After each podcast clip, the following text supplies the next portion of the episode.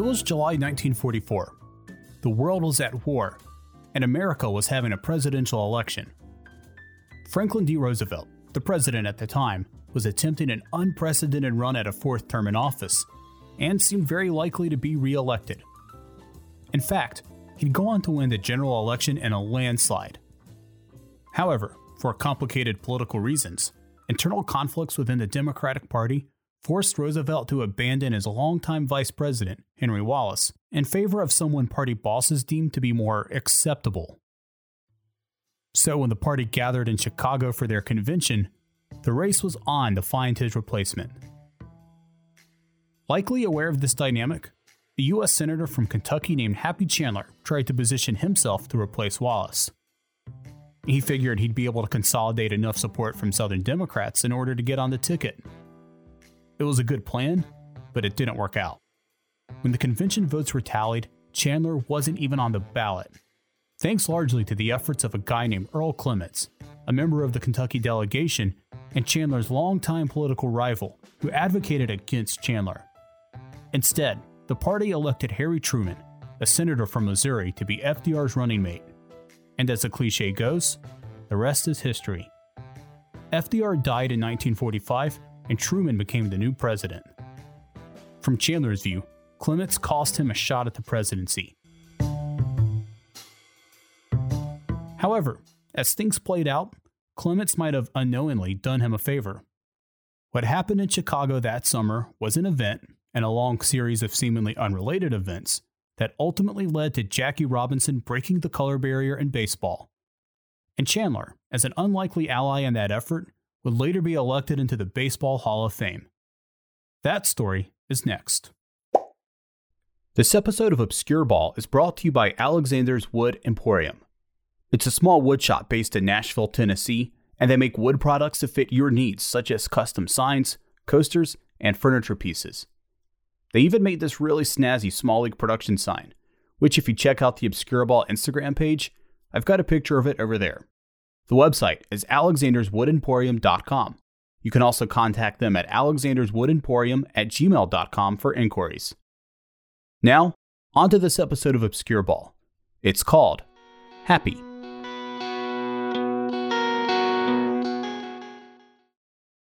I go back a long way. I was a newspaper boy in this small western Kentucky town, Corydon, Kentucky. Now, you know a whole lot about this, of course.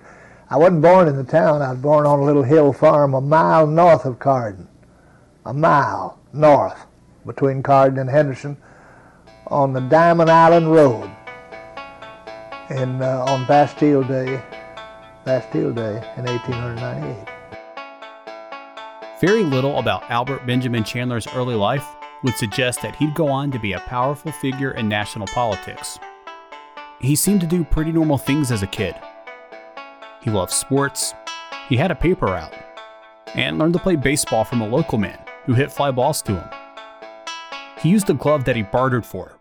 As a kid, he'd wait by the train station to do odd jobs for people, and one day carried the bags for a traveling grocery salesman in exchange for the glove.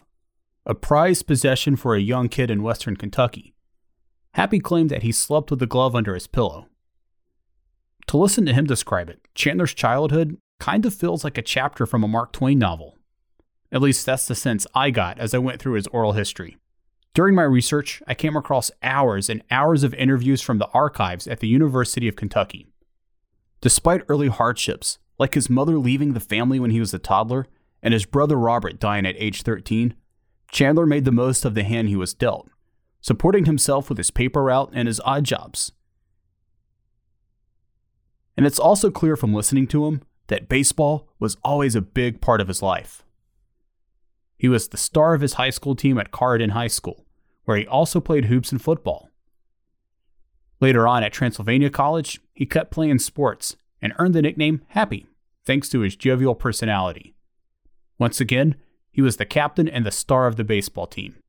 He had a batting average of 456 during his college years, and famously pitched the game against Tennessee and future big leaguer Frank Callaway. Happy led Transylvania to a 10 4 win. By his own admission, he didn't have a great assortment of pitches, relying mainly on a fastball to overpower hitters. When he broke his shoulder playing football, this limited his throwing ability. Still, he got a chance to play with a semi pro team in Grafton, North Dakota. He was in uh, North Dakota one summer, 19, summer of 1920, and he uh, reportedly threw a no hitter while pitching for a semi pro town team up here. I spoke with Terry Bohn, who wrote the official biography for Happy Chandler at the Society for American Baseball Research, also known as SABR.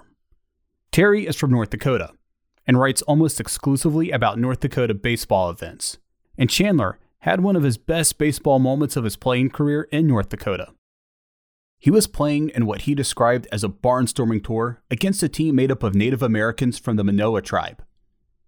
During a doubleheader, Happy hit a game winning bases loaded double in Game 1 and followed that up by pitching a no hitter in Game 2, which Terry just mentioned. From there, he was invited to try out for another pro team in Canada. Apparently, that didn't go well, so then he he kind of gave up on, on baseball and um, started his law practice. So instead, he went back to Transylvania, earned his bachelor's degree, and then went to Harvard to earn a law degree, coaching high school sports to pay for tuition. He even worked as a coach and scout for the Centre College football team. He was actually a key part of a 1921 game when Centre beat Harvard 6 to nothing. To this day, it's considered one of the all-time biggest upsets in college football history.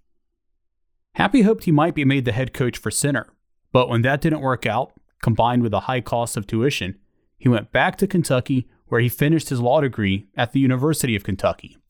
There, he continued to coach high school sports, and spent the 1923 season coaching the women's basketball team at Kentucky, leading them to a 7 3 record.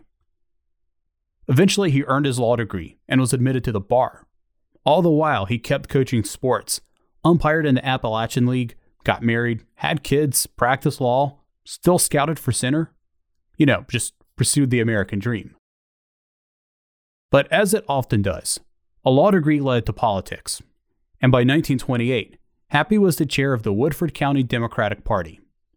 He quickly rose through the ranks, too a commissionership, the state senate, lieutenant governor, and in 1935, he ran for governor and won. He proved to be a talented, charismatic politician, willing to defy convention while endearing himself to the public. Well, he was a tremendous orator politicians back in the old days, in the early part of the 1900s, would give long, stem winding, full of uh, fire and brimstone, these speeches were. And, and when he came on the scene, he changed it entirely. He uh, adopted a style of shorter speeches, punchy speeches that interacted a lot with the crowd. And it wasn't anything for him to just burst into song in the middle of a speech. Ben Chandler was another person I spoke with. Ben is Happy's grandson and namesake and actually had a career in politics too, serving five terms in the U.S. Congress representing Kentucky's 6th District. His grandfather didn't just reform the way politicians talked, he quickly reformed the state of Kentucky, reorganizing the government to make it more efficient, paying off the state's debts, and using the savings from that to improve the state's infrastructure and education systems. He set up a teacher's pension fund, and while he wasn't able to desegregate the schools then, he was able to give grant money to black students who wanted to go to college in other states. He advocated for prison reform, increased funding for hospitals, outlawed child labor, and banned mine owners from becoming sheriffs, endearing him to workers all over the state. He even appointed the first woman to the Board of Trustees at the University of Kentucky. Happy was a massively popular governor and eventually set his sights on the White House. But in order to do so, he first figured he needed to get into the Senate so he challenged a sitting senator for the Democratic primary in 1938. To this day, it's considered one of the wildest party primaries in election history. The Hatch Act came about to some extent because of that primary. Uh, he ran against the majority leader in the Democratic Party, Alben Barkley, who later became Truman's vice president. And he was the sitting governor of the state. So you had the sitting governor going against the majority leader of the United States Senate in a primary. You know, you just don't see that sort of thing ever. Ben and I probably spoke for two hours. We talked about everything from the election to minor league baseball. But mostly, we talked about his grandfather. We traveled together. He took me around the state quite a bit. We went to baseball games together, UK basketball games together. I learned a, a great deal of life lessons from him and he told me lots of stories and, and lots of stories about uh, baseball too about his time in baseball. I still remember you know he had lots of contacts and it wasn't wasn't unusual at all for ted williams or joe dimaggio or the owners of the washington senators uh, the griffith family or you know you name it. Those folks from time to time would just be sitting in our living room when i was a kid. So how did happy chandler this folksy charismatic politician from rural Kentucky, end up being friends with the likes of Joe DiMaggio and Ted Williams? Well, for starters, he was badly defeated in that 38 primary. Still, he ended up in the Senate a year later when Senator M. M. Logan died, leaving a vacant seat. Chandler resigned as governor, ran for the Senate seat in a special election, and won. His time as a senator was complicated. While his party finally began to embrace civil rights and alliances were being formed with African Americans, Happy upset some folks at the NAACP for voting against the Anti Lynching Act and opposing the repeal of the poll tax. In fact, they were so upset that the Louisville chapter backed his challenger in the 42 Democratic primary, though Happy won both the primary and the general election. It's worth pointing out that Chandler defended these decisions on technical grounds, making it clear that he was morally opposed to lynching but disagreed with certain aspects of the bill. It's tricky business, trying to parse someone's motives nearly 80 years after the fact. But based on conversations I've had and the research I've done, I do feel like something happened with Happy around 1943. Well, actually, a lot of things happened leading up to that. As you probably know, Hitler invaded Poland in 1939, setting off a whole world war. And then America got involved officially in December of 41 when Japan bombed Pearl Harbor. As a result of the war, Chandler was appointed to the Military Affairs Committee in 43 and traveled the world meeting with American troops. He seemed particularly moved by black soldiers who were willing to fight and die for a country that treated them so unequally. This is important, and it's going to come back again later. But I'm going to pause it. It was important for Happy Chandler as a person, and it affected how he'd govern later in life when he again served as governor of Kentucky but it was also important for the game of baseball. But his time in the Senate would be pretty short lived. Because more things happened. One of those things is what I already mentioned Happy's foiled attempt at the vice presidency. This is one of those events that the more I read about it, the more bizarre it seems to me. First of all, the gumption of Happy Chandler. He had just begun his first full term as a senator when he tried to finagle his way onto the ticket to replace a massively popular vice president, Henry Wallace, during a national convention. This was ambitious, to say the least. The politics of it was also pretty surprising. I've already mentioned Earl Clements. The fact that Clements and Chandler ended up as rivals is equally as strange. They were roughly the same age, both came from small Kentucky towns, and around 1914, they were both named to the same all regional high school basketball team. Happy later referred to him as a great boyhood friend. That great friendship was temporarily put on hold thanks to politics. Here's Ben Chandler again. Earl Clements was a congressman, I think, in 1944.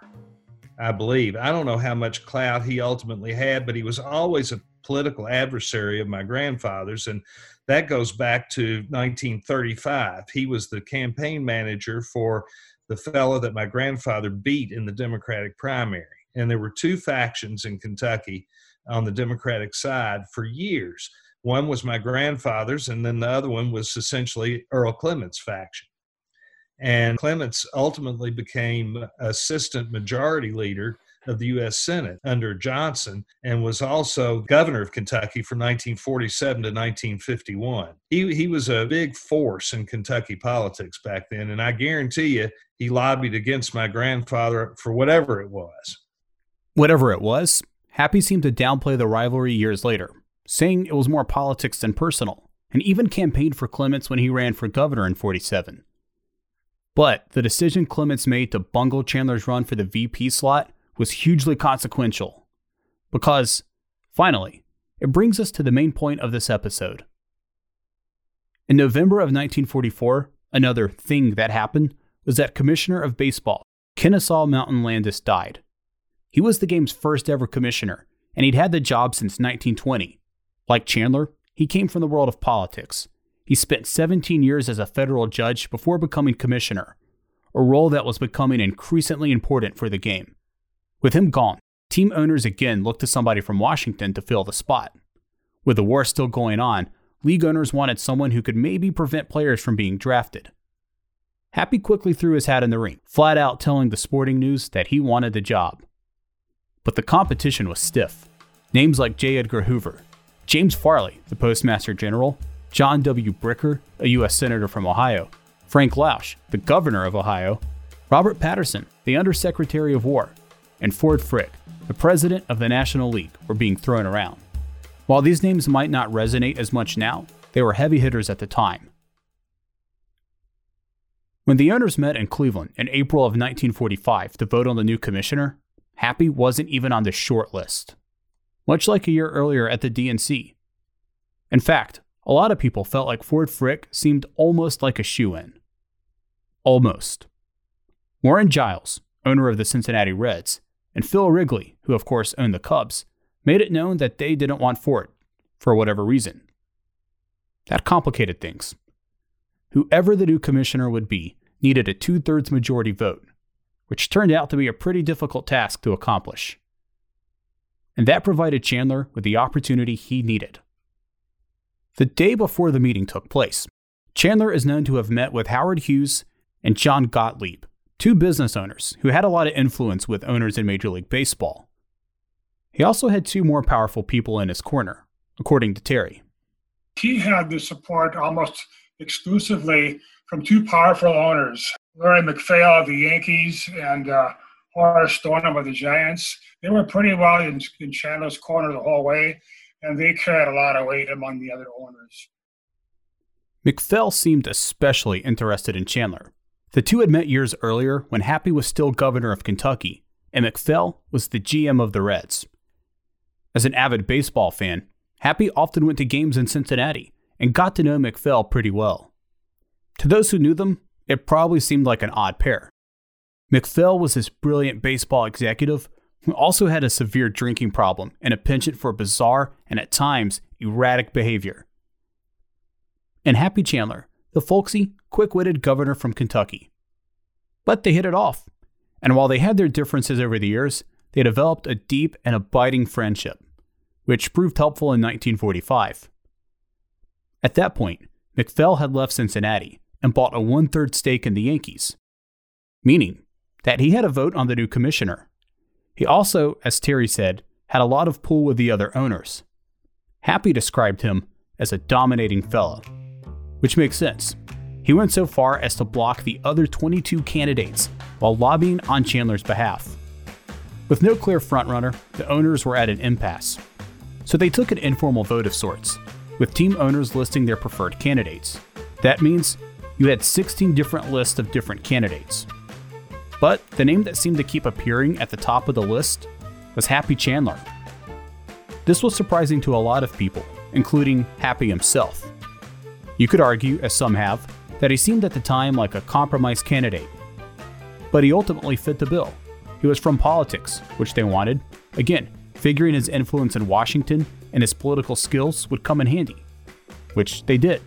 You know, they were still dealing with the antitrust issue in baseball, and the owners felt it was important to have someone with some connections in Washington to help protect their interests around that issue. He got the job, and soon he changed the game of baseball forever. More on that after the break. Now, here's a man who's had what I would call a most varied career as a composer and record producer. With more than 150 albums to his credit, spanning a 40 year career, Peter Link is what you might call a working man's composer. Twice nominated for a Tony Award on Broadway, and with a million selling record to his credit, and winner of the New York Theater Critics Drama Desk Award Link has seen great success in film scoring, Broadway musicals, pop music, gospel, television, and he's even written ballets for the Joffrey Ballet. Now he presents his life work in a podcast series called Scattershot Symphony, the music of Peter Link. Though each episode is 90% music, he manages to regale us with fascinating stories and anecdotes related to his music over the years. Each episode looks at a different movement in the symphony of his life's work. So if you love music, and who doesn't, you'll love getting an insider's listen to the work, the music, the stories around the life and music. That's Scattershot Symphony, the music of Peter Link. Available now wherever you get podcasts. And then they thought that uh, they would curtail the powers of the commissioner, which I didn't let them do. And of course, they they were disappointed right away because my God, I, I told them I said I didn't take this job just to liquidate the commissioner's office. You're going to observe certain rules of conduct that you've agreed to. Well, if there was a honeymoon between Chandler and the owners, it was pretty short lived. First of all, the press was a little bit hard on him early on. They lamented his southern drawl and his love of singing old folk songs. He annoyed the owners by moving the commissioner's office from Chicago to Cincinnati, something he later said he did because it was about an hour's drive from his house. Then he made new rules that prevented the owners from gambling. Apparently, these owners were an unwieldy bunch who loved to gamble on horse racing. The owners didn't care for these changes. Actually, they didn't like many of his changes. They wanted a commissioner who would stand aside and let them do whatever they wanted, something they must have grown to expect in Landis. With Happy Chandler, they pretty much got the opposite. He took the job seriously and made it known that there was a new sheriff in town. It turned out to be one of the best things that ever happened to baseball. The owners employed him, but he was often took the side of the players. First example was he one year he um, took the revenues from the World Series and started a players' pension fund.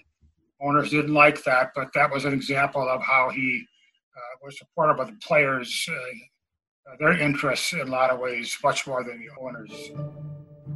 Tom Yawkey, who owned the Red Sox, took that even further and said that Happy was the players, the fans, the press, everybody's commissioner, but the men who pay. It seems like a fitting title. Nearly everything he did as commissioner was done for the players and the game. Terry Bohn mentioned the Players' Pension Fund. He paid for that by orchestrating a deal to broadcast the World Series on the radio and later on TV, netting multi year contracts worth millions of dollars. This was a pretty brilliant move on his part.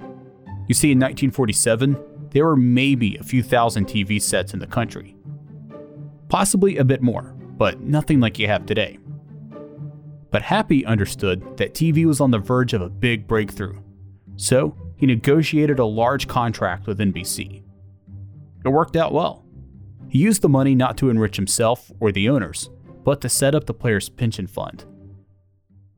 He later said he was inspired to do this after meeting a former ball player named Grover Cleveland Alexander. Now, Alexander, in his heyday, was one of the premier stars of the game. But when he retired with very little money, he had to go on these amateur barnstorming tours just to make ends meet. Happy saw that and figured anyone who served the game as well as Alexander should retire with dignity. He also fought to keep ticket prices low enough so more fans could come out and enjoy the games. These moves made him popular among the players and the fans. The press also came around. But the owners never did, no matter how much he accomplished and he accomplished a lot. If all Happy Chandler ever did was set up the players' pension fund, he'd have been a great commissioner. But he went well beyond that. The most important thing he did was approve the contract of Jackie Robinson. Because by the time he was commissioner in 1945, another thing that had happened, well, to be more accurate, had been happening for quite some time, was that black people had been playing baseball for as long as white people had. I'm embarrassed to admit, I didn't know a lot about African Americans in baseball before Robinson came along. So again, I started asking around. Well, I'm Dr. Raymond Doswell. I'm the Vice President of Curatorial Services here at the Negro Leagues Baseball Museum in Kansas City, Missouri. Dr. Doswell explained to me the history of the Negro Leagues and the impact they had on baseball. So, primarily, what we describe as the Negro Leagues, plural, is the highest level of professional baseball available to African American and Afro Latino athletes in the United States from roughly 1920 to 1960. There's a business structure of teams teams cooperating with each other to create league schedules, common opponents, postseason, some levels of revenue sharing, and these kinds of things. Uh, African Americans had been involved in baseball almost since its inception in the United States in various ball and stick games. Slaves watched those and played those games, and development of baseball as a professional, semi-professional amateur sport in the 1800s was something that African Americans could witness when they during slavery and post-slavery, especially in the antebellum period, uh, when black soldiers certainly uh, picked up the game and saw the game and played it, and there were a number of of people who uh, excelled at the game as individual players, and individual teams were formed in the 18, uh, say the 1870s, 1880s uh, period. Of note, there were gentlemen like Moses Fleetwood Walker and his brother Weldy who picked up and played the game of baseball at Oberlin College. Well, they played before that, but they attended Oberlin College and Abolitionist College, where they were able to compete with uh, and against white players, uh, as well as play in what would be the early versions of what you might say is Major League Baseball. That's an interesting point because it wasn't until sometime in the mid to late 1880s, when baseball became a commercial enterprise, that this informal rule banning black players came about. Team owners simply didn't want black players on their teams, so black communities organized and started their own leagues. Now, this is a big deal for a lot of reasons. Mainly because if the Negro Leagues didn't exist and black players weren't so talented and willing to take that leap, this might not even be a conversation. Also, anyone who knew baseball at the time understood that black players were just as good as their white counterparts. However, the Negro Leagues were impacted by the Depression and war, and without the financial stability of MLB, black players didn't make nearly the amount of money that white players could. Which isn't to say that things were going awesome in the majors, because they weren't. They too were affected by the Depression and the war which saw some of their top players drafted during the height of their careers. Attendance was starting to slump, and owners had to get pretty creative to fix this. Branch Rickey, who owned the Brooklyn Dodgers, figured he had a solution. He looked at the Negro Leagues as a great opportunity and knew that he could recruit somebody to come play for him. The other owners were very much against this, and they thought that by hiring Happy Chandler, you know, this guy from the South, that could be a solution to this problem. Chandler said so himself later on. The owners had that in mind. It wasn't that they wanted to be caught with their pants down, and they knew I was a Southerner, and they thought I'd be the last fellow that would uh, agree to let a black boy play. So Branch Rickey was the only team owner who actively supported integration, and he was the one who recruited Jackie Robinson, a player who was already a well known athlete. But was he the best player in the Negro Leagues? There were better players or, or players who were considered better and certainly more famous players, although he was a famous athlete in the, in that uh, certainly in the black community because they knew him from UCLA, having played in the Rose Bowl and, and, and other things. When he joined the army, uh, there were news articles about that in many in black newspapers and things like that. Uh, so he was a known commodity, but certainly not for baseball when you consider uh, there were famous players like Satchel Paige and Josh Gibson, although near the end of his career playing days, uh, and Monte Irvin and others. And Irvin ended up going to the military, and some might have said that he was probably the player that might have been coveted, maybe even as much by Rickey and others as Robinson was. Uh, but Irvin had spent some time military and probably didn't think that he was ready for the opportunity to be the first player considering his military experiences and, and some racism that he experienced there. So there was plenty of talent in the Negro Leagues, and there were many players who are ready to make the jump to the majors. But still, the other 15 MLB owners stood firm against integration. In fact, they took a secret vote on it. Ben Chandler, who remember is Happy's grandson and knew his grandfather and studied his life pretty closely, sums it up pretty well they had a meeting at the Waldorf Astoria Hotel in New York City, and there were 16 major league teams at the time. Of course, they're 30 now, but back then they were only 16. And they voted. It was supposed to be kept secret, but it was for the commissioner's benefit. They voted to let him know how they felt on the subject. The subject came up, and the vote came back 15 to 1 against bringing Robinson in. Of course, their efforts proved fruitless, and Jackie Robinson broke the color barrier. That's not news, and it's certainly not obscure. There are movies and books on the subject, far beyond the caliber of anything I could do. What's maybe not quite as well known, though, is just how crucial of a role Happy Chandler played in that happening. I actually have the desk in my house right now that he and Rickey sat across from each other at the, the same desk. And he said that Rickey came down to Versailles. Uh, they met in my grandfather's cabin back behind his house and they talked about it. And Rickey said to my grandfather, he said, Now, Commissioner, I can't do this without your blessing. Uh, and the bottom line was that Rickey understood that he couldn't do it without my grandfather's blessing. And my grandfather gave him the green light. He said, Mr. Rickey, you just go right ahead and I'll support you. And that's exactly what he did. This brings into focus again the role of the commissioner.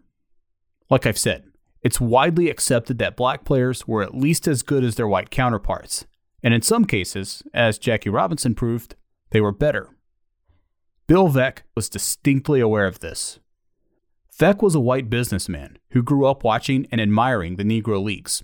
He believed that baseball should be integrated and plotted ways to make this happen.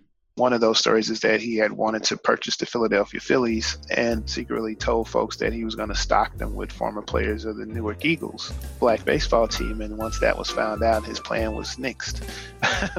nixed by Landis himself. Now, this has been a topic of debate for some time. As a judge, Landis was actually seen as pretty progressive on racial issues at the time.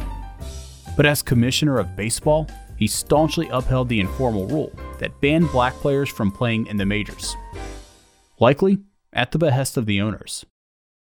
So, regardless of what he felt as a person, he played an active role in keeping baseball segregated. So, when Happy comes along and backs Branch Rickey, well, that was a game changer. I mentioned earlier how when Happy was in the Senate, he made some controversial votes. But I also mentioned how he was assigned to the Military Affairs Committee and saw young black men fight for this country and die for this country. And his remark, uh, which I thought was quite apt, was why should young men fight for their country and die for their country and not be able to play the national pastime? So that played a big role in his support for Jackie Robinson, which continued well after he played his first game on April 15th, 1947 because racism being what it was, it wasn't the smoothest transition. He had a fellow on his staff named Frenchy Demoisey. He was a former All American under Adolph Rupp at the University of Kentucky, and he was six foot seven. And by the time he was uh, working for my grandfather, he weighed probably about 350 pounds. So you had a six foot seven, 350 pound fella there in the commissioner's office, and my grandfather sent him on the road to be with Robinson. He specifically had him follow Robinson from city to city and prepare the way. And if there was any indication of difficulty, the person who was going to perpetrate the difficulty got to visit with Frenchy. And you can imagine who got the best of that. As most baseball fans know, Jackie Robinson was the 1947 Rookie of the Year and eventually a Hall of Famer. Larry Doby became the second black player to play in the majors later that season, and within a decade, more than 100 black players helped integrate baseball. Many of them some of the all time greats like Satchel Paige, Don Newcombe, and Willie Mays. It wasn't long before attendance at games skyrocketed and baseball seemed revived. That said, the effort to fully integrate the game is still an ongoing one. Here's Dr. Doswell again it's important to talk about these legacies, and many people bring these this discussion up in the context of the modern game because we're still hovering around between seven and ten percent of African American participation in the game. Happy Chandler helped change baseball. Probably too much for the team owner's liking. There were disputes among owners who didn't like how he handled some things. He also avoided a trade between the White Sox and Yankees due to a salary dispute, which alienated him from many of the league owners. In 1950, he tried to negotiate a contract extension, and again, needed to get two thirds of the vote, or 12 votes. He got 11. So it was clear that he was not going to get his contract renewed. And they picked a fella, and this is one of the best stories uh, of all. They picked a fella named Ford Frick to replace him. Probably the most controversial thing Ford Frick did in, I think, 14 or so years of being the commissioner of baseball was to put an asterisk by Roger Maris's name. What I mean by that is to tell you that Frick was the owner's man they they hired him because they knew that he was going to do exactly what they wanted and that uh, he would be controlled by them and they asked my grandfather uh, some folks in the press asked my grandfather what he thought of the hiring of ford frick and he hesitated for a minute and he said well they had a vacancy and decided to keep it it was a bitter split in a way it almost seemed like happy was banished from the game his contributions to baseball almost seemed to go unnoticed for a long time. And maybe it was just a cautious politician in him. But he never seemed all that interested in receiving praise for what he did. I think that he was determined to do the right thing, but he probably thought politically he could mitigate some of the damage back home by not advertising it too terribly much at the beginning. Now, later on, when it became more of a popular thing to do, he tried to advertise it, and by then it was too late. you know, mm-hmm. by then Rickey had already gotten all the credit. For his part, Happy went back to Kentucky politics, serving another term as governor from 1955 to 59, where again he was faced with the issue of segregation. Brown versus Board of Education mandated that segregation in public schools was unconstitutional, but not everyone cooperated. Some governors in the South sent in the National Guard to keep black kids from going to school. So, my grandfather, as governor of Kentucky, took the opposite approach. He sent the National Guard down in an area where he actually was born and grew up. He sent the National Guard down to make sure that the black kids did get to go to school. Chandler even turned down an offer from George Wallace to be his running mate. In 1968, Wallace, a staunch segregationist, formed his own political party and was going to make a run at the presidency, and he wanted Chandler to run with him. Chandler refused, citing their differences on race as the main reason. But there was still one last election for Happy. In 1982, more than 30 years after his split from baseball, players who had been impacted by his work and retired remembered his contributions to the game. So the Veterans Committee voted for Chandler to be inducted into the Baseball Hall of Fame. Ben was there in the crowd to see it that day. It was especially nice for us. We as a family went up there with him, and he was inducted along with Frank Robinson and Hank Aaron. And that was just, uh, I thought, quite fitting that those two uh, very important black stars were uh, brought into the Hall of Fame at the same time he was. Happy maintained a close relationship with many black ball players over the years who seemed to appreciate what he did Don Newcombe and Roy Campanella especially spoke well of him. Despite all of this, Chandler made a horrible and bizarre mistake later in life. In 1988, he was 90 years old and was an honorary member of the Board of Trustees at the University of Kentucky. Because of apartheid, the school had pulled out all of their investments from South Africa, and while discussing this at a board meeting, Happy used the N word, kind of out of the blue. Understandably, this upset a lot of people, and a group of students held protests at the school until he apologized, which he eventually did. I talked about this part of Chandler's history with Dr. Doswell, and he added some really interesting perspective. He told me the story of a man named Al Campanis, a teammate of Jackie Robinson in the minor leagues and a longtime Dodger executive. Campanis wasn't an especially well known player or executive. Why would he be? He played seven games in the Bigs before being relegated to an executive role. So the first time the nation really got to meet him was during an interview with Ted Koppel on Nightline. This was also in 1988. He was asked why there weren't more black managers and GMs in the big leagues. Campanis said something to the effect of, they may not have the necessities to do the job. From there, the interview pretty much spiraled out of control. Given the chance to clarify his comments, Campanis went on a bizarre rant, which he concluded by saying black folks didn't have the buoyancy to be good swimmers. It was the epitome of a train wreck, and even the usually stoic Koppel admonished him, saying it was some of the most racist garbage he'd ever heard. Campanis was justifiably criticized for his remarks and was fired within 48 hours. And that's pretty much how everybody remembered him. But Dr. Doswell, who's the VP of Curatorial Services at the Negro League Baseball Museum and deals with collecting old baseball items, told me something that not many people may know. When I got a chance to meet Campanis' son, and then as I learned more about Al Campanis, was that he was one of the players early on who he he comes just maybe a little bit after Robinson, but certainly helped nurture players like Robinson. He was nurturing players like Roberto Clemente, who originally was a Dodger. He actually had uh, in some small ways, a very good role in helping to integrate baseball later on. So he related that back to Happy Chandler. It's balanced. Our heroes are complicated. Certainly, none of them are perfect.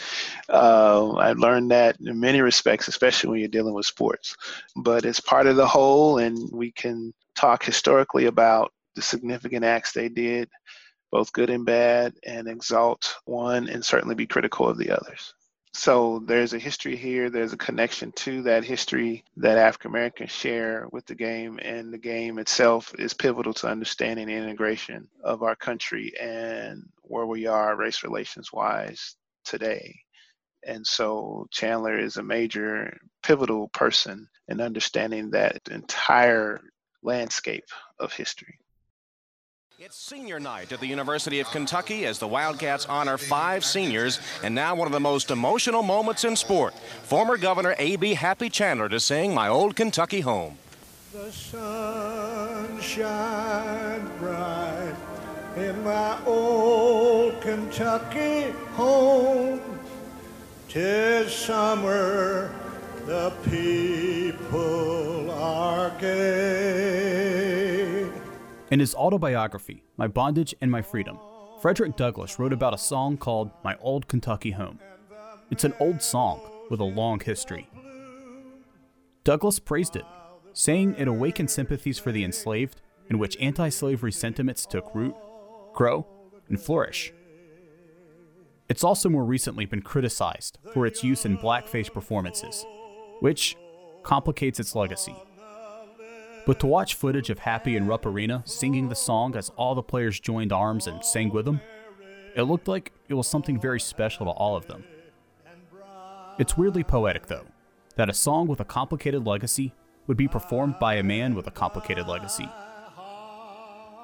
People could read about Happy Chandler and draw their own conclusions. Like anyone, he had his flaws, as evidenced by that episode in later life it complicated his legacy and his history some. But when all's said and done, and you look back on things, you review the record, and the record's pretty clear on his career, on uh, certainly on race matters, and that that is that he tried to be a positive force toward bringing races together rather than a divisive force. At a time, frankly, when being divisive might have actually been politically advantageous. Happy Chandler died on June 15, 1991, at the age of 92, in the Commonwealth of Kentucky. Kentucky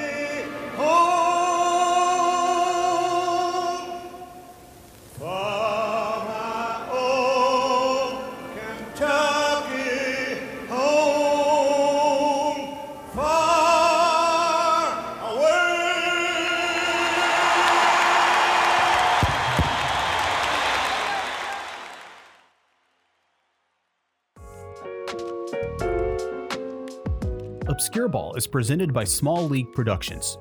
Episodes are written, edited, and produced by me. Music for this episode and all episodes are from Storyblocks. If you need help starting a new podcast or improving on an existing one, visit smallleaguestew.com to learn how Small League Productions can help you make a handcrafted podcast.